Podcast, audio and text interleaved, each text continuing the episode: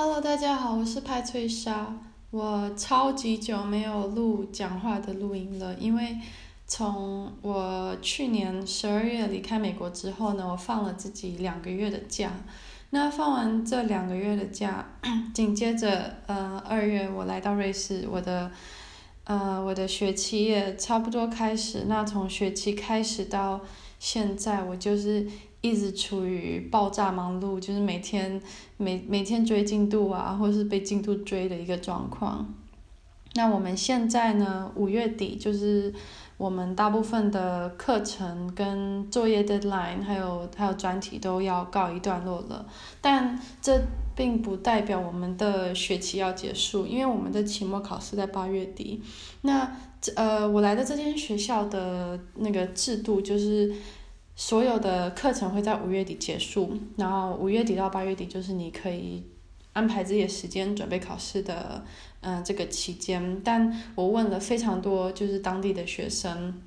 那他们是跟我讲说，嗯、呃，通常这段期间就是不建议你就是去放放假放一个月啊，然后念书念一个呃放假放两个月，然后念书念一个月之类的，因为。虽然这段期间没有上课，但是其实前面就二月到五月上课的内容非常的庞大，那考试也不是非常的就是可能 general questions 这样，他们还是会考到蛮细节的一些东西，这就是呃学校还是希望学生可以把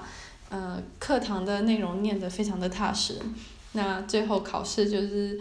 呃他们是跟我大部分人是跟我讲说他们在中间这段期间可能会放自己一个礼拜的假，那放完一个礼拜的假之后呢，就开始开始念书，那一天大概是念个六到八个小时，所以对，这是一个蛮特别，就我我还没办法说我喜欢或不喜欢吧，就我会为这边的学生感到有点伤心，因为他们基本上就是没有暑假的，硬要说的话，可能就是。八月底到呃九月中开学，可能有两个礼拜，然后再加上他们自己放自己那一个礼拜的暑假，所以他们会有三个三个礼拜的暑假。嗯、呃，对，那嗯，我这个录音呢，最主要是想要讲说为什么我会觉得自己是武汉肺炎的既得利益者，那是什么样的原因，就是造就我这样子的 situation。那呃，我就先从我会先介绍，就是我一般就是我我一天啊，或者是我一周都在干嘛。那我会也会稍微讲一下说，嗯，我当初三月三月中的时候，也就是这边疫情最严重的时候，嗯，我可以选择回台湾，为什么我最后决定留下来？然后我还会就是我我会再提几个，就是啊、呃，我觉得我真正得到的利益。呃，究竟是什么？所以呢，对，我就先开始讲。我一天通常我起来的时候呢，我会做瑜伽。呃，我买了一个瑜伽垫，当初是想说可以做一些呃，一般就是可能室内的运动吧，像是呃，像是棒式啊，或者是伏地挺身、仰卧起坐、卷腹，嗯，还有一些我不知道怎么讲的一些动作，但是。嗯、呃，我发现我早上起来就是我的精神都不是百分之百的非常好。那大概两三个礼拜前，我开始决定就是我起来就是先做个瑜伽，因为我我也没办法，就是你都还没有清醒，要怎么做一些强烈的运动？那我也不想要满身大汗的，就是开始去上课这样。所以，对，大概三个礼拜前吧，我就每天早上会做，也不会很久，就是十五到二十分钟之间的瑜伽。那我发现。嗯、呃，效益还蛮好的，因为确实我一天，嗯、呃，尤其是我刚开始上课的时候，就是我不会是那种就很不甘愿啊，然后刚起床就那边哦，就是眼睛睁不开的状况，就我会是带着很好的精神去上课，那这当然是对我上课就是有非常大的功效。那我也有发现我的平衡感在某一些特定的就比较高难度的动作，呃，有进步。那通常，嗯、呃，对，就通常做完瑜伽，我就是上大概两两到三个小时的课。那我的早上就是，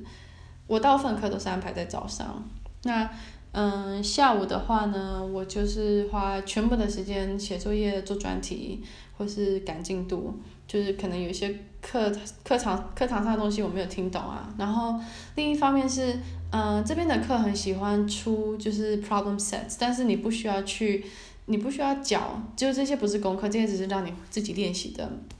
那我告诉自己的心态呢，就是，呃，虽然这些 problem set 不会打分数，但是我要把它们当做作业来写，就是我要把它们当做，嗯、呃，这些是会评分的，嗯、呃，来来进行，因为就也是为了，就是让自己在准备考试的时候比较好过一点。那到了，嗯、呃，傍晚的时候，我会去 either 跑步或是做一些高强度间歇运动，因为我的脚踝有一些问题，所以我其实没办法跑太多的步，所以嗯、呃，就我可能跑步跑一跑，觉得哎脚开始觉得怪怪的，我就会回家，然后可能如果我的运动目标是可能一天三十分钟的话，那我跑了十分钟，我接下来二十分钟我就会用来对做一些其他让让自己能够流汗的运动。那嗯、呃，接下来呢，嗯、呃。看看状况，就有时候我下午也会有课。那但我刚刚前面讲的也是，就是做作业啊、做专题也是，如果下午有课的话，我就还是是上课。那接下来晚上其实也是一路就是念书、做作业、做专题，然后到我睡觉为止。那通常在嗯、呃、周末的时候，我会去爬山。啊，我的家附近有一个湖，它有被一个小山丘围绕。那我有时候会去走，那走一圈大概就是五公里吧，一个小一个小时，对，一个小时会走走完。那呃，因为我在三月的时候，为了避免搭乘大众运输工具，所以我买了一台脚踏车。呃，所以有时候周末的时候，我也会骑去可能稍微远一点点的山，然后去对去去走走这样。然后因为，嗯、呃，我们现在所有的，诶，现在其实有慢慢开放了，但是在过去三月中到现在为止，所有的商店都是关的，所以基本上，呃，除了爬山，除了亲近大自然之外，而且而且呢，呃，有一些就是有一些公园也会被关闭，因为政府发现，当他们关闭商店之后，一大群人就是没地方去，就会往公园跑，然后去公园，在公园野餐、散步什么，可是变成公园就是变成新的群聚地点，所以其实有些公园，嗯，就是大家警察可能怕人口群聚，就是也会把他们关闭，嗯，对，但还好我住的地方够偏僻啦，所以爬山什么都是还 OK 的。嗯、呃，那我现在来讲一下三月中的时候的状况，就是三月十二号，我还我还我不知道怎么还记得那那个那个日期那么清楚。三月十二号的中午，我收到我们 Exchange Office 寄来的信，然后他们说我们嗯、呃、大家我们没有打算要关闭校园，我们没有打算要就是嗯怎么讲，就做做一些有的没有的来应付武汉肺炎，我们决定。就还是要继续，嗯，就一切都要照常，大家不要慌张，然后就等待我们接下来的指令。但是呢，三月十二号当天的晚上大概十点吧，我记得我那时候是跟朋友去听一场音乐会，那是我朋友的朋友，就我朋友跟我念不同学校，但他的朋友传了一封。嗯、uh, ，WhatsApp 的就传了一封截图到他的 WhatsApp， 然后反正基本上内容就是说，啊、呃，我们学校的所有课程都搬到线上，然后直到学期末为止。那呃，我那时候当然是非常的震惊，因为下午才收到 Exchange Office 说，哦，我们没有这打算，但是到了晚上就收到学校官方的那个信说，我们全部课程都要变成网络上，然后。嗯、呃，学校的什么 gym 啊，那些，嗯，呃 ，sports center， 然后所有的活动全部都停掉了。那，嗯、呃，我当时是觉得蛮可惜的吧，因为我那时候才慢慢的就在可能课堂上，嗯、呃，我开始认得一些熟悉面孔，开始跟一些同学会在就是下课期间开始聊天啊，然后。就会觉得蛮可惜，说没办法继续，呃，继续认识同学。那，嗯、呃，到了三月十六号，就是我们的课程搬到线上的四天后，呃，联邦政府宣布国家要进入那叫什么紧急状态，就是跟战争状态一样高等级的的的的状态，我不知道怎么讲。对，然后基本上呢，在这个状态里面，所有的商店都会关闭，除了嗯、呃，除了加油站，嗯、呃，超商就是就是买买一些日常生活、买食物，嗯、呃，必需品的的这些店要维持开启之外，那呃，公司呢也要让你的员工都 work from home， 如果如果可以的话。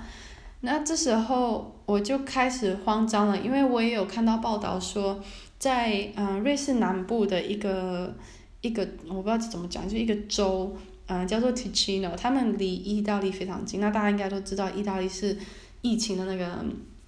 爆发户中心嘛，所以 Ticino 是算是瑞士里面就是呃最多人。最多人被感染，然后最多人进医院的一个州。那他们那时候是讲说，嗯、呃，他们的医院已经八十趴都被都被灌满了。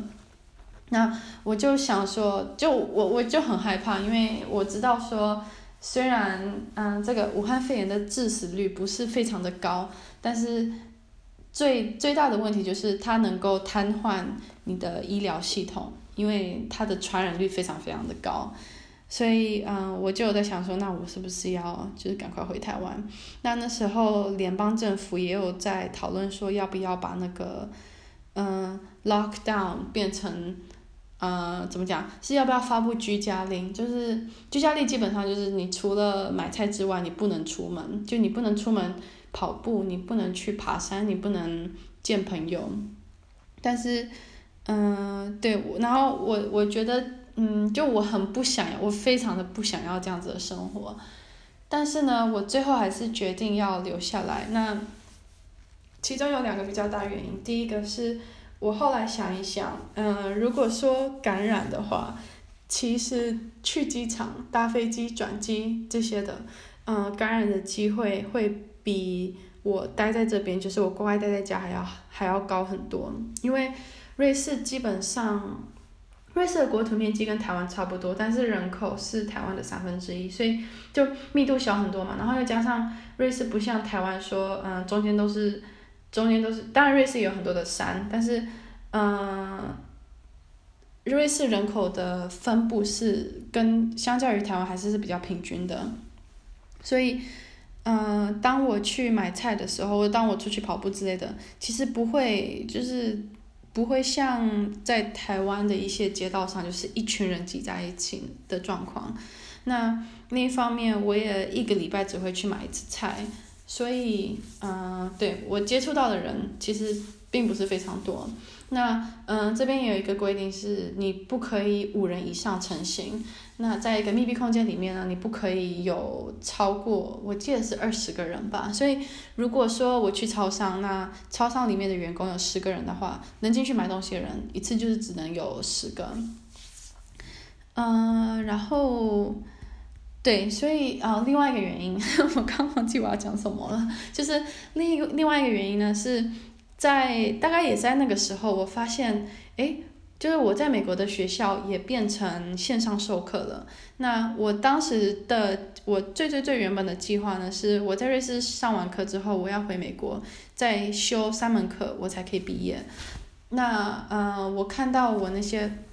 就是在美国学校的课程变成线上之后，我就问了系主任说，哎，我可不可以就是在瑞士，但是修就是学校的课？然后他就说 OK 啊，没有问题。所以呢，呃，我就修了美国的课。那为什么修美国的课会跟我决定要不要留在瑞士有关呢？嗯、呃，最主要是因为时差。就如果我回台湾的话，我在瑞士的课就会变成在可能。下午或是傍晚上，那我觉得这不是一个很大的问题，就是下午傍晚上课是 OK 的。但是我在美国修的课呢，就会变成我要在凌晨，就是我可能就要熬夜到两三点，然后还在那边听课。那我觉得，嗯，我觉得我相信人是需要阳光的，就是我觉得如果我在一天之中我照不到太阳。啊、呃，我的心情会被影响。那确实我也知道有一些研究是在讲说。有什么高纬度地区的人啊，比较比较容易得到忧郁症啊之类的，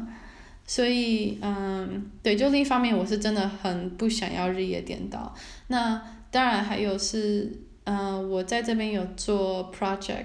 那我在做 project 的，呃，我们我们这组是四个人，那已经有一个人他回美国了，那变成说他这个在美国的人要配合我们另外在欧洲的三个人的时间，我在想说，那如果我再回台湾的话，就是我们这 project 真的会很难进行，就是如果我们，因为我们一个礼拜会有两次的 meeting， 或者甚至是三次，如果是有一些比较嗯紧急的 deadline 的话。那如果我们一个人在美国，一个人两个人在欧洲，然后一个人在亚洲的话，就是我真的不知道这时间要怎么敲，就对，就是让为了让大家的生活都好过一点，然后当然是也是我自己的生活好过一点，嗯，所以最后我就决定待下来。哦，还有另外一个原因是，嗯，当时就是在大家都在逃亡的时候呢，我们那个宿舍的组织有说我们可以让大家退费，但是他们说完之后就就反正他们可能预期只会有可能 百分之十 或 百分之二十 的学生逃回自己的国家，但是他们错过了这个情势，因为到最后呢，像我们这边是我们是十五个人，呃，住不是住一间宿舍，而是十五个人共用，就是四个卫浴，然后一个大厨房。那我们到现在留下来的只有三个人，所以后来那个宿舍的组织就跟我们说，嗯、呃，因为我们是非营利组织，那如果你们每个人都要求退费的话，我们这组织会营运不下去。所以我们从现在起就是我们不提供退费了。那其实也合理啦，因为毕竟呃学生是跟他们签合约签到可能学期结束嘛，所以他们退费本来就是嗯，我不会视作理所当然的。那那时候我就想说，好吧，那既然都就是既然我待在这边，或是我回家嗯跟我爸妈住，我都是要继续缴这个租金的，那我不如就还是待在这边，就是这个这个嗯这个宿舍不用白不用的的一个概念。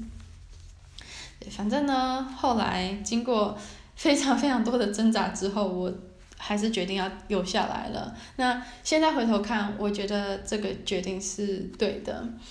那呃，我再提几个，就是其他呃，我觉得算是嗯、呃，有利于我的点。那啊、呃，还有一个就是，我觉得我省了非常多的钱啊，不是我觉得，我确实省了非常多的钱。我现在的花费呢，大概是之前的三分之一吧，因为我现在就食物我都自己煮，那我也不会说，嗯、呃，可能之前还会跟朋友偶尔去餐厅聚餐，或是。其实我不知道之前会干嘛，就为什么会花那么多钱？可能我觉得最主要是食物吧，就是在外面，因为瑞士瑞士的消费非常贵，但是贵是贵在嗯、呃、外食，但如果你自己煮的话，其实我发现我现在嗯、呃，像我上个月我看我的那个信用卡账单，我的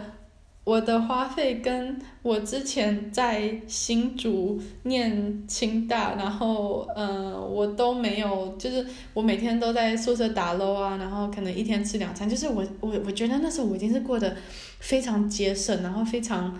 对，就是非常非常拮据的生活了。结果我的我上个月的花费居然是跟我那时候的零用钱一样，嗯、呃，当然那时候我花我的花费，我实际的花费是更少的，因为。我后来发现，嗯、呃，我大学四年就是我还不小心默默的存了一些钱，嗯，对，但是我觉得在瑞士花费能低到跟台湾大学生活，而且也不是说在台北，就是在新竹，嗯，一样，我觉得是一件蛮神奇的事情。那嗯、呃，这个疫情也让我省了非常多的时间，因为我所有的课都变成线上嘛，所以基本上。嗯、呃，我不需要每天花来回两个小时的时间就通勤到学校，然后回来。而且我超级讨厌搭公车的，就是我是一个非常容易晕车的人。那我搭公车真的是每搭必晕，所以我通常回到家之后，我也不能马上就开始开始念书、写功课，就我通常还需要三十分钟的时间让自己就是从那个晕车的痛苦中走出来。那当然还有就是。刚刚提到的嘛，线上课程，嗯、呃，让我能够有机会修美国的课。那嗯、呃，通常线上课程也都会提供录影。那我是一个，就是我不是那种，嗯、呃，上课就可以把所有东西听懂的人，所以，呃，录影对我有非常非常大的帮助。那当然还有就是因为我都自己煮东西啊，所以我就算是吃的比之前都还要健康。那呃，如果要说缺点的话，我真的唯一会觉得可惜的点就是现在找工作变得比较困难，因为我当初有打算来这边就顺便参加可能学校的 career fair， 或是说对就来这边找找工作。那当然因为疫情的关系就变得比较就整个就业市场就缩水了嘛。就如果真的要抱怨的话，这是我唯一唯一觉得比较可惜的。嗯，然后我接下来再提几个有就可能一些亲朋好友问我的事情，那我觉得也值得拿出来讲。我我不想很厚脸皮的说哦，现在我们来进入 Q and A 时间，因为讲的好像我很有名一样。对，那这些这些都是就是可能一些朋友跟我的对话。那其中呃，第一个就是有人有人有朋友问我说，嗯、呃，会不会觉得哦，我都来交换了，但是都被关在家里，觉得这样子很。很很虽小，那我是觉得，嗯，不会，因为呢，我当初来交换的最主要原因就是，嗯，这间学校开的课是我的，嗯，我的 home university， 就是我在美国的学校没有开的，所以我不是为了说，嗯，希望可以来欧洲，就是环游环环欧洲啊，或是游山玩水，所以我才决定要过来的。嗯，当然一方面我也没有那个钱可以去到处玩，嗯，那确实修了这么多课，我也发现我没有那个时间到处玩，嗯，所以我觉得我完全就是我完全有达到自己对这个交换的期待吧，就就目前来说。然后嗯、呃，也有人问我说会不会哦，对，我觉得我最最常被问的就是会不会觉得很寂寞，因为就是我在台湾的朋友都知道我每天就是待在家里，然后嗯、呃，可能没有跟任何人讲话，就是大家看我也没有在录音嘛，所以我连对着空气都没有在讲话。那我觉得还好，我是一个比较嗯，讲难听点当然是孤僻，但是讲好听点就是我不需我比较不需要依赖呃跟人相处，嗯，但是我我我喜欢跟人相处，但是我不需要怎么讲，我不需要整天有朋友在身边，我还是可以过得很很自在，很很快乐。所以嗯、呃，我会说我是一个我确实是蛮孤单的，但是我并不觉得寂寞。那还有一个。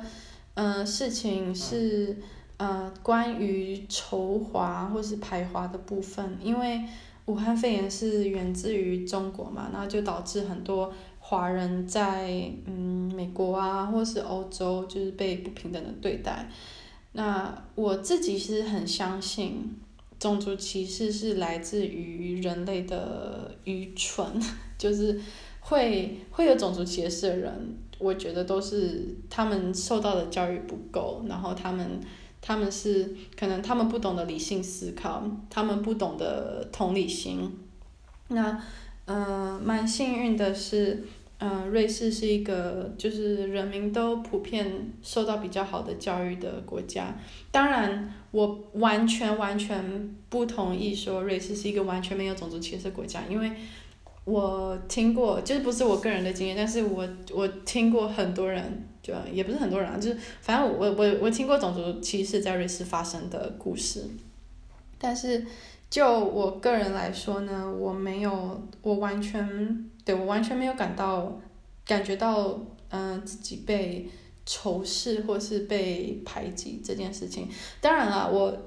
我其实老实说，我也没有很常出门，但是。嗯、呃，我听到就是我听到很多人，他们可能在欧洲的其他国家，他们说，呃，他们戴口罩出门啊，然后就会被就会被喊什么什么武汉肺炎，或是说就会有人就对他们就非常不友善，然后甚至我听过说有人在英国就是在街道上被攻击，就这真的是，我觉得这真的是扯到爆的事情。但我我我今天不是要讲这个啦，就对就是，嗯、呃。瑞士人我觉得普遍是理性，而且就是有受过就有有有有比较被教化的，嗯、呃，所以我觉得这个状况真的就是相比在嗯，我不想要点名任何的国家，因为我觉得这样子就有点变成在开地图炮，但但就是整体上来说，嗯，仇华的状况并没有那么的严重。而且呢，嗯，我觉得蛮讽刺的吧，因为在三月三月左右那时候，很就连政府都在说什么，哦，这这跟仇华比较无关啦，就是政府在那边讲说戴口罩没有用啊，然后就是大家要多洗手啊什么之类的。但是呢，现在我前几天去搭公车，呃，我看到公车上面有一个有一个有一个标语，上面是我有点忘记它确实是写什么，但反正就是。就是呃，我们有以下以请遵守以下建议：戴口罩，戴口罩，戴口罩。然后我就觉得蛮蛮讽刺吧，就是在前一阵这几个月前在那边讲说戴口罩没有用，然后现在你在嗯、呃、路上会看到越来越多人有戴口罩，而且嗯、呃、去买菜的时候啊，然后政府的那个标语也会把口戴口罩列入其中一个建议。然后，嗯，我知道像是德国是规定说，你只要在公共空间，你都一定要戴口罩。那瑞士目前是没有这个规定。那我觉得，嗯，一方面是口罩毕竟还是不够吧，就是，嗯，虽然瑞士自己开了三条，三条嘛，我忘记几条的口罩生产线，但是那个最主要是要供给给，嗯，医疗用的。那民生的话就是没有特别的规定，但是只有建议。那嗯、呃，我也我现在突然就是我现在突然也想顺便讲一下，就是瑞士政府跟人民在应对武汉肺炎的整个心态，呃，跟可能其他国家的一些比较。那呃，我记得那时候，嗯、呃，就政府每每个礼拜会召开一两次的记者会，然后。我都会稍微听一下，嗯、呃，在三月中的时候呢，那时候他们有在辩论说到底要不要就是发布居家令，但是最后政府决定不要发布的原因是因为，呃，他们说我们不想要成为一个专制的政府，就是我们不想要硬性规定人民要做什么，我们相信人民是会听取我们的建议，然后他们会嗯、呃、遵守。遵守我们的规定，呃、uh, ，to the best of their ability， 就是他们对他们会在自己在自己我怎么结巴了，在自己的能力所及，呃范围内呢，呃去遵守这些规定。然后关于口罩的话，我觉得其实这个，嗯，其实也是蛮类似的啦，就是就是他们不想要硬性的规定你做什么事情，但是他们会贴很多标语在。呃，也不是标语就是海报吧，那他们就写说，嗯，就就我刚刚讲那个，那关于待在家里，他们虽然没有硬性规定说你要待在家，但是如果走在街上，你会看到非常非常多的一些嗯海报，然后上面就会写说，请大家在家都，请大家都待在家里，拜托全部人，就是对，就是会用一个比较嗯信任的态度去对待人民。那从人民的角度呢，我觉得大家普遍也是蛮相信政府，然后蛮就当然我不会说全部人，一定还是会有白目人，就是可能不理政府啊怎样，但是嗯、呃，大部分人的心态也都是说哦，政府建议我们做这些事情，那我们就去遵守。那我们呃政府建议的这些事情，他们也有讲说为什么希望你这样子做，那我们觉得这是合理的，我们也去遵守。就我觉得这个是嗯，就是我在比如说美国好了，嗯，我忘记是美国哪里，或者说可能很多地方，很多人就会上街抗议说，政府凭什么要我们关在家？就是这个这个武汉肺炎的嗯，这些什么安全疑虑啊，根本就是政府拿来骗我们的一些手段，你们只是想要诈骗我们啊，什么什么，然后就会。对，就是，就是，就是人民难搞，然后人民不是那么的相信政府，但是，但是政府也不是，当然不是那么相信人民，因为你就是你下一个规定，那大家就是会上街抗议嘛，那这就变成一个恶性循环，就是政府跟人民之间没有没有这么强烈的，嗯，当然我讲的这些都是相对的，相对于瑞士，嗯，没有那么强烈的一个信任感存在。对，那这是我目前的观察，嗯，当然我不会，我我没办法说我很了解这边的政治啊或者文化之类的，因为毕竟我才来这边就是四个月嘛。而且我大部分时间就是我也都还是没有接触到这么多人，但是就是我会看，我会想办法看一些嗯当地的就是社群媒体啊或是报纸那些，去想办法去了解，就是了解这个国家，然后了解这个我现在所居住的地方。嗯，就如果如果我要总结的话，我会说我是对于嗯自己的 situation。呃，我我是非常非常的心怀感激，因为我觉得真的是还好，我现在是个学生，然后还好我这一一年或是这个半年，我本来就是，嗯、呃，我本来就是我的目标就是要就是要修这些课，去学这些东西，然后去可能呀跟一些跟一些人合作啊之类的，而不是而不是说像。我知道很多人因此而失去了他们的工作，然后，所以我我我很我我我真的非常非常感激自己是学生这件事情，而且我也很庆幸，嗯、呃，我的科系是那种你只要有一台电脑，你就可以基本上做大部分的事情，因为，嗯、呃，虽然我的科系是机械，但是我是走比较偏控制还有机器人的部分，所以很多很多东西，像我们。我们这个嗯课堂的 project， 我们玩我们这组人我们只有见过彼此面一次，然后其他的时候呢都是在线上做讨论跟嗯做软体的开发，然后嗯我的其他课程呢，就算有一些嗯 quote unquote 实作的部分。嗯，但是这些实作也都是在电脑里面跑模拟，就是我们不是真正的做出一个。嗯，实体的东西，所以我知道像一些比较偏可能生物工程啊，或是我不知道化工或是物理，就是那些需要做实验的科系，他们的工作进度还有学习是真的会受到影响的。但是，对我觉得身为一个机械系，尤其是走机器人或是控制领域的嗯的学生。我可以说，我受到的影响几乎是零，然后这一个嗯线上课程的这个制度呢，也不是制度啊，就是系统，让我的学习反而可能比实体课程更更加的有效益。当然，就整体就长远来说，我还是会希望嗯、呃、可以可以到教室，然后嗯、呃、对，可以在一个有教室有同学坐在旁边，然后。问问题可以，就你可以走到讲台前跟老师讨论的一个情况，因为，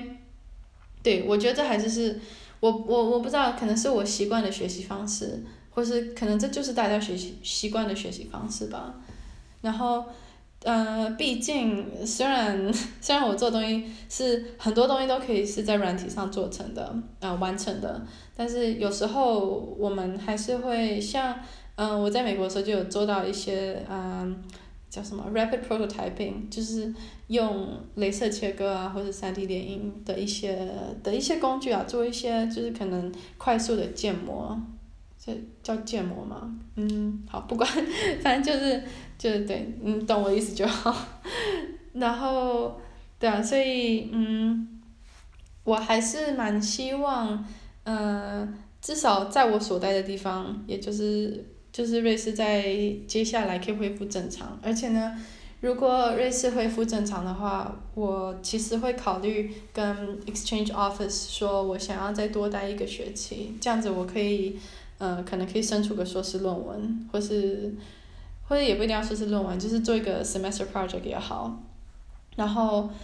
嗯、呃，我知道这会听起来非常非常的坏心，不是不是，我不是坏心的意思，嗯、呃，但是我希望。我在美国的学校可以继续线上课程，但是我我我不会说我希望美国的疫情比较好转，但是我希望学校可以保持保有就是线上课程 as an option，这样子的话呢，我就可以在瑞士这边做我想要做的专题，然后在美国呃在线上呢把美国的课修掉，然后在今年底嗯、呃、准时的毕业。对，这是我心里一个小小的嗯完美的幻想。那我就分享到这边，嗯、呃，我希望大家都是非常的健康。我我想会听这个录音的人应该都是在台湾啦，所以。嗯，可能生活上受到的冲击又更小了一些。